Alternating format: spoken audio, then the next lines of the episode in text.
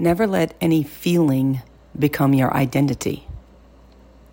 You are not your feelings. Your thoughts create your feelings. You just experience them. Feelings come and go. So do not let any one feeling become who you think you are. You are not depressed. You feel depressed. You are not sadness, hate, anger, fear, or unlovable. These are emotions you go through. When you walk in the rain, you do not become the rain.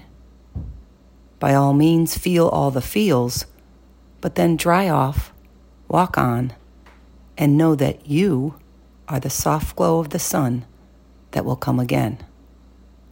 Know that under all the feelings, you are pure love and beautiful light.